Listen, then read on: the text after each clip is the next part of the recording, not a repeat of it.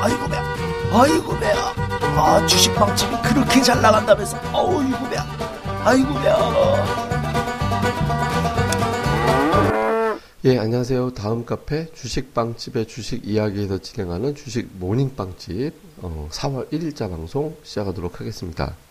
먼저 해외 증시 마감 동향부터 이제 튕겨보면 어, 괜찮았습니다. 그냥 뭐 초반에 좀 올라갔다가 이제 중간 이후에 좀 밀리긴 했지만 올라갔다가 이렇게 밀려서 내려왔거든요. 그래서 약간 이제 눌리긴 했었는데 이렇게 진동폭, 변동폭이 그렇게 심하지는 않았어요. 그러니까 전체적으로 보면. 그러니까 최근에 거래량이 이제 늘어난 상태에서 일정하게 유지가 되고 있고, 딱히 그렇게 큰 변수 없이 그냥 무난하게 이제 움직이는 형태가 됐는데, 어, 오늘 저녁에 미국에서 고용지표 나오잖아요. 실업률 나오고, 이제 신규 일자리가 얼마나 늘었는지 이런 거 나오고 하는데, 이거는 좀 봐야 되지 않을까? 이런 이제 심리가 작동을 한 것 같아요. 그러니까 이제 이번 주도 내내 좀 상승을 했기 때문에 다우지수 같은 경우는 경기감도 좀 있는 데다가 이제 오늘 나오는 고용 지표를 봐야 이제 뭐 미국 경기가 어떤지 판단을 하지. 그러니까 보통 이제 미국이 고용 지표 실업률이나 이런 거 나오기 직전에 약간 좀 관망하는 그런 특성이 좀 있거든요. 그러니까 오늘 이제 그거를 좀 확인하자라는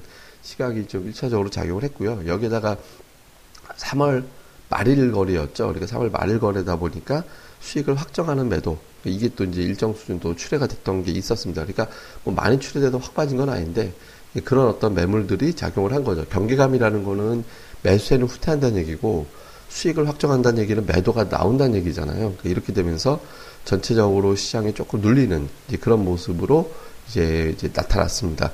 여기에다가 이제 지표 나온 거는 그렇게 나쁘지 않았거든요. 신규 실업상 청구 건수는 예상치 정도보다 조금 주간 단위로는 약간 상승했지만 뭐 30일 평균치라든가 이런 걸 놓고 볼 때는 예상보다 예상치 정도로 나왔기 때문에 미국의 고용 동향이 상당히 회복되고 있다라는 거에는 그렇게 큰 변화는 없었고 다음 주에 다음에 이제 그 ISM 제조업 지수가 나옵니다만은 먼저 나온 시카고 구매 관리 지수는 예상보다 훨씬 잘 나왔거든요. 그러니까 미국의 제조업 경기가 회복되고 있다라는 것도 보여줬고, 그러니까 미국의 지표 자체는 그렇게 나쁘지 않았어요. 그리고 국제 유가도 소폭이긴 하지만 이제 아주 아주 약간이긴 하지만 반등세를 보였고, 그러니까 이런저런 걸 보면 뭐 미국 시장 흐름은 그렇게 이제 나쁘지는 않았다라는 거죠. 근데 특징적인 건 그러니까 미국 시장에서 약간 특징적인 건 뭐냐면 오늘 바이오 제약주들이 힘이 좋았어요. 그러니까 생명과학 지수가 아, 아멕스 생명과학 지수가 한 3% 정도 상승을 했거든요. 그러니까 나스닥 생명과학 지수 한 2% 정도 올라갔고, 그러니까 이게 좀 강하게 움직였다라는 거고 개별 종목에서는 역시 뭐 관련된 종목 외에도 뭐그 다우에서 이제 IBM이 제일 크게 올랐고 그리고 기존의 어떤 테슬라 한동안 조금 상승세 쭉 보이다가 약간 눌려있던 테슬라 종목이 다시 이제 반등하는 그런 모습이 나왔거든요. 이게 무슨 얘기냐면 기존에 강했던 애들이 잠깐 눌렀다가 다시 회복되는 그러니까 그동안 한 일주일 사이 미국 시장이 딱히 주도주라고 할 만한 종목들이 안 나왔었거든요. 기존에 강했던 종목들이 유지가 되는 반면에 이제 기존에 강했던 종목이 좀 유지가 되고 다음에 이제 새롭게 저기 그러니까 하락하거나 그 정도의 조정이라고 보기에는 조금 이제 애매하고 하여튼 추세는 좀 유지되는 가운데 이제 뭐 새롭게 튀어나오는 종목 없이 조금 혼조세를 보이는 형태가 됐거든요. 근데 여기서 이제 기존에 셌던 애들이 다시 반등세를 보이고 제약주는 좀 논란이 있었잖아요. 그러니까 뭐 빌런트인가요? 거기 이제 제약주 하나가 뭐 실적이 굉장히 나빠질 거다는 보고서 나오고 나서 조금 주춤거리는 형태가 나왔었는데 다시 이제 밀고 올라가는 형태가 됐거든요. 그리고 미국에서 제약주 ETF는 지금 최고치 찍었다라고 하고 있고, 그러니까 개별적인 종목 이외에 다른 종목에 문제가 없구나라는 게 이제 다시 확인이 된 거거든요. 그래서 이런 것들이 어우러지면서 전반적으로 이제 해외 증시 쪽은 그냥 기존의 페이스를 다시 회복하는 그런 형태가 됐습니다. 다만 이제 그 특이한 게 좀 있는데 그러니까 국제 유가하고 미증시가 연동되는 게 이번 주 지난 주부터는 상당히 좀 완화가 됐어요. 그러니까 미국 증시는 유가가 올라 그러니까 항상 미국 시장 마감될 때 뭐 언론사나 이런 데 보고될 때 보면 국제 유가 상승에 따라서 반등, 국제 유가 하락에 따라서 하락 이런 형태로 됐었잖아요. 근데 이거 자체가 이제 연동되지 않으면서 그냥 그 국제유가는 따로, 증시 따로 뭐 이런 형태. 국제유가는 그냥 40달러 밑으로 반면에 증시는 올라갔거든요.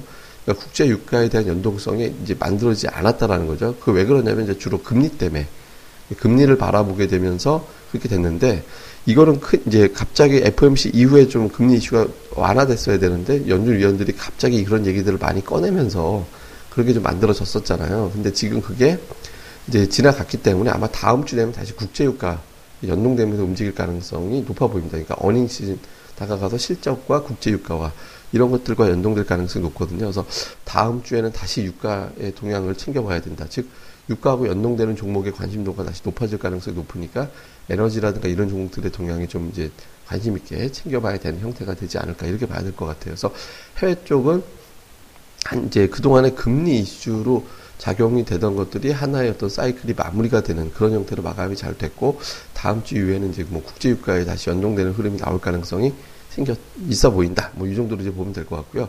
우리 증시가 상당히 좀 복잡해질 것 같은데 왜냐하면 어저께 제가 이제 모닝 브리핑에서 외국인들의 매매 규모가 커지면서 순매수가 늘어나야 된다라고 이제 말씀을 드렸는데 반대로 매도가 커지는 형태가 됐었잖아요. 그러니까 근데 그 매도는 현재 추정은 제가 이제 말씀드린 대로 이제 그 보여드리면 환율에 따른 수익을 확장한 것 같다라고 제가 이제 표현을 드렸죠. 지난달 월봉 기준으로 보면 종합주가 지수가 4% 오르는 반면에 예, 그러니까 4% 정도 종합주가 지수가 올랐는데 이제 외국인들이 보는 환율로 차트, 달러 차트로 바꿔버리면 무려 12.6%가 올랐거든요.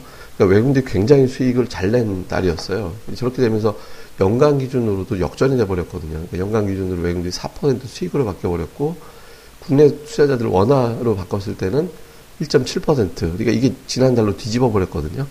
그러니까 외국인들 입장에서는 수익을 이제 넉넉하게 냈다라고 보여지고 그 매도 물량이 좀 출회가 됐다라는 거고, 그 다음에 또 한 가지는 환율 자체가 이제 어제 급등을 하고 하면서 이제 급, 급락하고 나서 이제 바닥이 나온 게 아닌가라는 어떤 인식이 좀 있는 게 아닌가.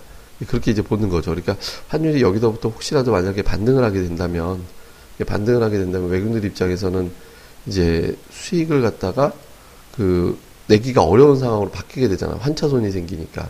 그러니까 이렇게 되면서 외국인 투자자들이 조금 경계하는 것 같아요. 근데 여기 환율은 그대로 우리 시장하고 좀 비슷하게 마감이 돼가지고, 그러니까 여기가 우리나라 어제 종가 환율하고 그렇게 큰 차이가 없거든요. 아직 반등이 안 나오는데 환율이 더 떨어진다라고 보면 것보다는 여기 시점에서 환율이 조금 바닥치고 돌아설 것 같다. 그러면 환율이 올라가는 국면에서 외국인들 또 환차손이 생기잖아요. 그러니까 이런 것들을 피하기 위해서 약간 좀 관망하는 것과 또 이제 3월 수익을 확정하기 위한 매도 여기다가 이제 중국의 MSCI 지수에 편입될 것 같다라는 루머 이런 것들이 어우러져서 이제 매도가 나왔는데 그게 이제 일시적이라고 판단이 되려면 오늘 딱 끊어지면서 오늘 다시 매수로 반전이 돼야 됩니다. 그러니까 우리나라를 제외하고는 어제 다른 나라 증시가 괜찮았어요. 그러니까 중국 MSCI 편입된다고 한다면 중국 이외 다른 나라 증시가 빠졌어야 되거든요. 아시아에서. 근데 안 빠졌거든요. 그러니까 그쪽 재료는 아닌 것 같고 수익 확정률과 다음에 환율에 대한 어떤 변수에 좀 민감하게 움직였던 게 나왔던 것 같아요. 그러면 이제 그게 환율이 이제 방향이 나올 때까지는 외국인들이 관망할 가능성은 좀 있는데 그 매도 물량을 제외하고는 수익 확정형 매도는 어저께로 끝났을 거라고 봐야 되니까 오늘 매도가 줄거나 아니면 매수까지 다시 정상적으로 돌아가야지 되는 날이 됩니다. 근데 만약에 그렇지 않고 외국인들 매도도 매도지만 특히 이제 예를 들어서 이제 그 선물이 어저께 다행히 뒷부분에서 매도를 줄이고 비차익으로 동시효과에서 매수가 또 많이 들어왔거든요. 근데 이게 이제 기조가 오늘 유지가 된다라면 다행인데 그렇지 않고 오늘 외국인이 또 선물 내서 5천 개 이상 매도를 한다 그러면 의외로 저 만기 전까지 지수가 좀 크게 내려갈 가능성도 생겨요. 그러니까 오늘 외국인 투자자 선물 동향을 잘 이제 좀 주의 깊게 그러니까 선물이 5천 개 안쪽이면 보통 5천 한 3천 개 정도면은 신규 매도 나와도 기존에 막 어마어마하게 5, 6만 주 이상 쌓여 있는 선물 기존의 매수 포지션이 청산이 안 될 거예요. 근데 만약에 5천 계약이 넘어가 버리면 기존에 5, 6만 계약 정도 쌓여 있던 매수 부분까지 청산이 되면서 선물 매도가 확 늘어날 수 있거든요. 이렇게 되면 이제 지수가 확 빠지는 형태가 되죠. 그러니까 오늘 외국인들 선물 매도가 좀 크게 늘어나지 않거나 매수로 바뀌는 형태가 돼야 되고, 그다음에 현물에서는 외국인들의 매도가 천억 안쪽으로 되거나 매수로 바뀌어야 되고, 이런 조건이 돼야 되는데, 만약에 좀 이거와 반대되는 상황이 생긴다면 조금 의외로 현금 비중이 만들어져야 되는 상황이 생길 수도 있습니다. 그러니까 이 부분 잘 체크해 봐야 될 것 같아요. 근데 다만, 전체적으로는 뭐, 시장을 경계할 만한 요인이 추세적으로 작용할 만한 시점이 아니기 때문에 뭐 지나친 경계감보다는 그냥 그냥 그런가 보다 하면서 현재 어떤 흐름을 갖다 유지하고 그대로 이제 가져가는 그런 전략을 유지하면 될 것 같습니다. 그래서 기존대로 주식 그냥 보유하고 가는 쪽 그리고 기회가 된다면 뭐 저 몸이 저 저 말씀드린 현금 많이 있고 하면 뭐 거래소 4개 종목군 제가 이제 건설, 화학, 그다음에 IT, 증권 이렇게 말씀드리죠. 그다음에 중소형 쪽에는 제약, 전기차, OLED 그러니까 이쪽 범위 그대로 유지하면서 예, 그대로 될 거다 이렇게 이제 말씀드리면 될 것 같습니다. 뭐 그냥 전체적으로 보면 뭐 시장이 이렇게 크게 걱정될 것 같다, 뭐 이렇게 우려되는 상황이 연출될 것 같다, 뭐 이런 거는 없는 것 같아요. 그냥 무난하게 무난하게 좀 움직일 가능성이 이제 높다라고 보고 그냥 흐름 그대로 이제 유지하면서 가면 되지 않을까라고 생각을 합니다. 그래서 그냥 그 뭐 어저께 좀 의외 하락이긴 했거든요. 어저께 이제 나온 하락이 좀 의외 하락이긴 했는데, 근데 다만 이제 선물에서 이거 예상해 볼 수 있는 건 결국에 외국인들이 선물 동향에서 좀 체크해 볼 수밖에 없습니다. 그러니까 선물 동향 이상지가 생긴다면 확인하고 약간 현금 비중 높인다라고 이제 생각하면서 가면 될 것 같고, 기본적으로는 뭐 이렇게 큰 사단이 날 만한 상황이 연출되지는 않을 것 같으니까 뭐 기존의 전략 그대로 가면 될 거다 이렇게 보시면 되겠습니다. 자세한 내용은 저희가 카페에다 저장해 놓고 있거든요. 내용들을 제가 요약하고 올려놓고 있으니까 저희 카페 그러니까 주식빵집의 주식 이야기 그러니까 다음에 있습니다. 다음에서 주식빵집 이렇게 검색하시면 오실 수 있으니까 예, 주식빵집의 주식 이야기로 오셔서 또 내용들 많이들 담아 보셨으면 좋겠고요. 그리고 저희가 주말에 또 빵집 토크가 준비되어 있습니다. 그러니까 아, 고수들의 하루 투자 수, 많이 정말 크게 내는 사람들은 하루를 어떻게 보내나 그런 걸 갖다가 저희가 또 다루는 고수의 하루 편이 또 준비되어 있으니까 또 주말에들 많이들 청취하시길 바라겠습니다. 예, 그러면 저희 카페 주식빵집의 주식 이야기에서 뵙도록 하겠습니다. 감사합니다.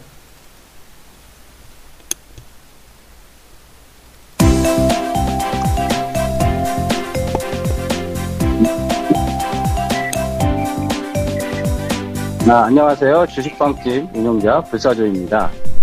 주식 투자하기 참 답답하시죠? 어, 공부하자니 배울 곳이 마땅치 않고 또 여기저기 이상한 광고에 혹해서 가입했다가 낭패만 당하고 이런 답답한 투자자분들을 위해 저희가 VIP 빵집을 열었습니다. 어, 실전 투자대 1위 출신의 공략주 발급법, 차트 전문가의 매매 극소, 시황 전문가의 쉽게 이해되는 오늘장 브리핑, 그리고 저희 멤버가 직접 탐방해서 알아낸 다양한 기업 정보를 정리해 드립니다. 부담 없이 편안하게 가입할 수 있는 신한 VIP 빵집에 많은 가입과 관심 부탁드립니다. 자세한 내용은 다음 카페 주식빵집의 주식 이야기에서 직접 확인하시기 바라고요. 문의 전화는 010-3043-0909 0909입니다. 010-3043 09 없다. 네, 두번 기획해 주세요. 네, 감사합니다.